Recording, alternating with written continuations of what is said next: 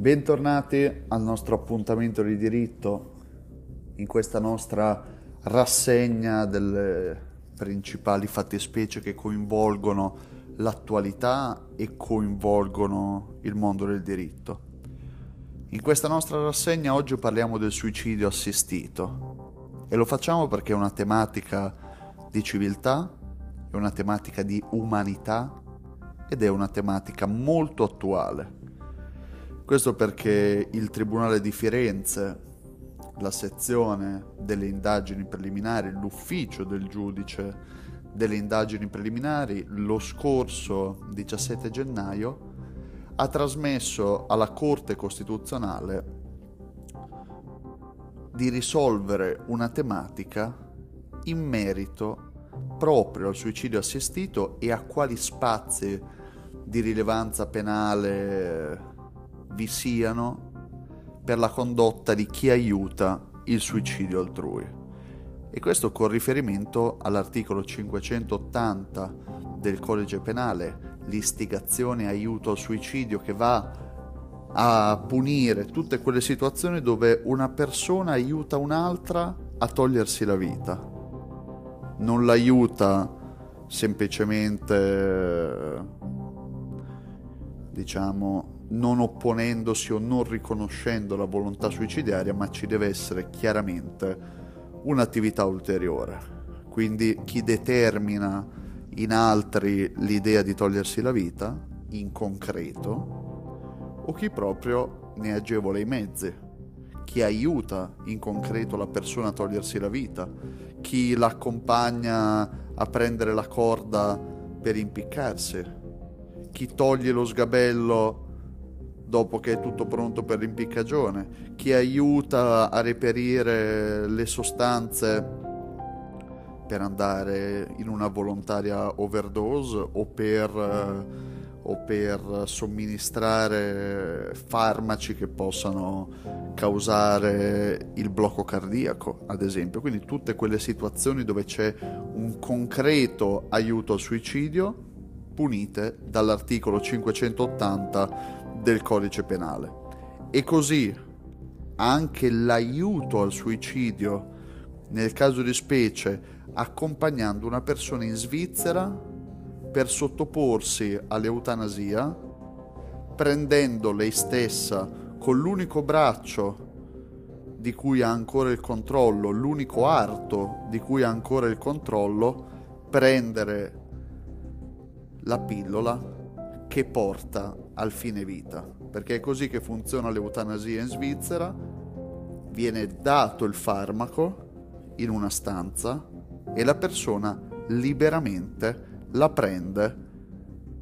ingerisce la pillola e così mette fine alla sua vita.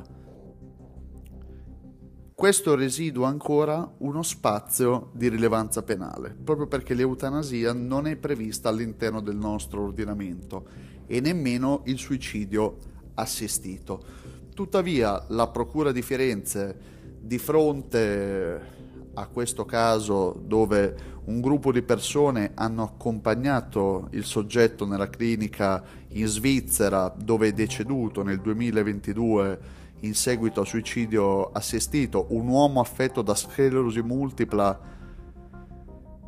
che si è rivolto appunto alle associazioni che offrono questo tipo di umano aiuto e si è fatto accompagnare in Svizzera, ebbene la Procura di Firenze ha chiesto l'archiviazione, non ritenendo che vi possa essere alcuna rilevanza penale. Tuttavia, il giudice per le indagini preliminari, proprio perché la Corte Costituzionale si è espressa più volte in materia, ma ancora non abbiamo in Italia una disciplina sull'eutanasia e sul suicidio assistito, ha trasmesso gli atti alla Corte Costituzionale. Già nel 2019 la sentenza 242 della Corte Costituzionale indicava una parziale illegittimità dell'articolo 580 di cui abbiamo parlato poco fa, che punisce chiunque aiuta al suicidio.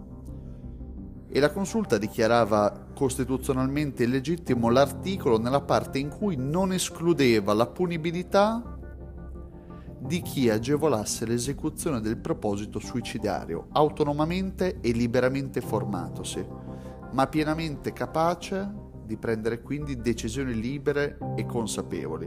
sempre che chiaramente queste, questa volontà sia stata accertata da una struttura pubblica del Servizio Sanitario Nazionale. E quindi il giudice delle indagini preliminari di Firenze di fronte a questa parziale illegittimità dell'articolo 580, non sapendo se come valutare in concreto la richiesta di archiviazione presentata dalla Procura, ha trasmesso tutti gli atti alla mm, Corte Costituzionale. E questo perché? Perché secondo il giudice di Firenze sembra che la condotta non possa rientrare in una delle cause di non punibilità indicate nel 2019 dalla Corte Costituzionale, quindi il requisito della dipendenza da trattamenti di sostegno vitale. In quell'occasione, pensiamo esempio alla vicenda di Welby, la persona era affetta era tenuta in vita da strumentazioni di sostegno vitale e in quel caso non poteva far altro che essere accompagnata. Quindi una persona quando è sotto, sotto apparecchiature deve essere accompagnata e quindi ci può essere la non punibilità per chi accompagna. Ma nel caso di specie la persona pur affetta da sclerosi multipla poteva andare autonomamente, invece questa associazione l'ha comunque accompagnata e quindi secondo il giudice di Firenze in realtà non si, non si rientra in quella fattispecie che ha fatto salva come non punibilità la stessa Corte Costituzionale. Questo in soldoni per dire che ancora dobbiamo aspettare una nuova risposta dalla Corte Costituzionale. Però il dibattito è ancora aperto ed è ancora attivo. Perché non abbiamo in Italia ancora una legge che preveda il diritto di una persona non solo di scegliere come vivere, ma di scegliere anche come porre fine alla sua vita, soprattutto in quelle condizioni di sofferenza talmente disumane dove non capiamo il limite tra cura e umanità. Alcuni possono dire che tutto ciò dipende dal fatto che abbiamo in Italia il Vaticano. Può essere, ma questo è un vecchio adagio che forse lascia soltanto il tempo che trova. Eppure noi dobbiamo interrogarci che le questioni dei diritti umani non vanno solo a classificare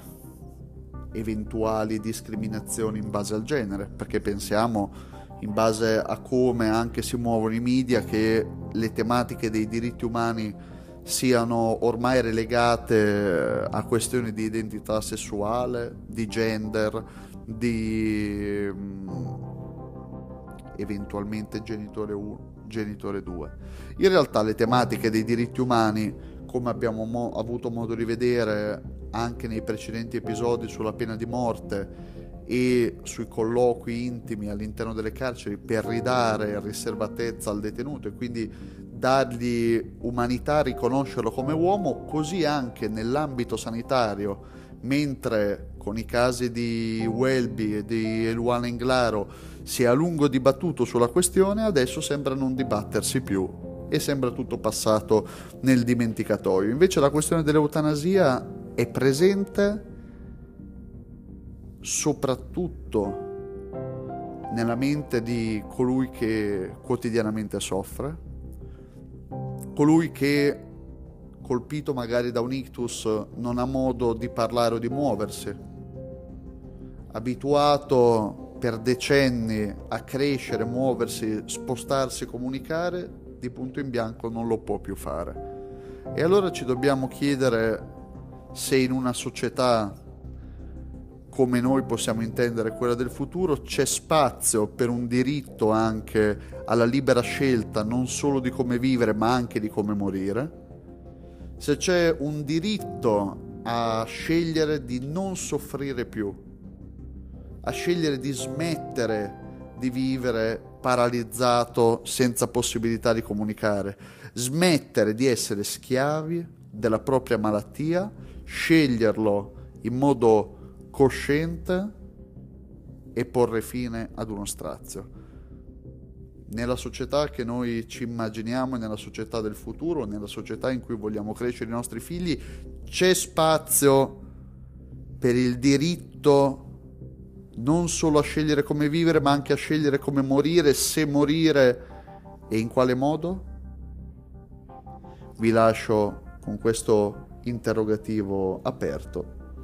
dandovi la possibilità eventualmente nei commenti di poter dare la vostra opinione.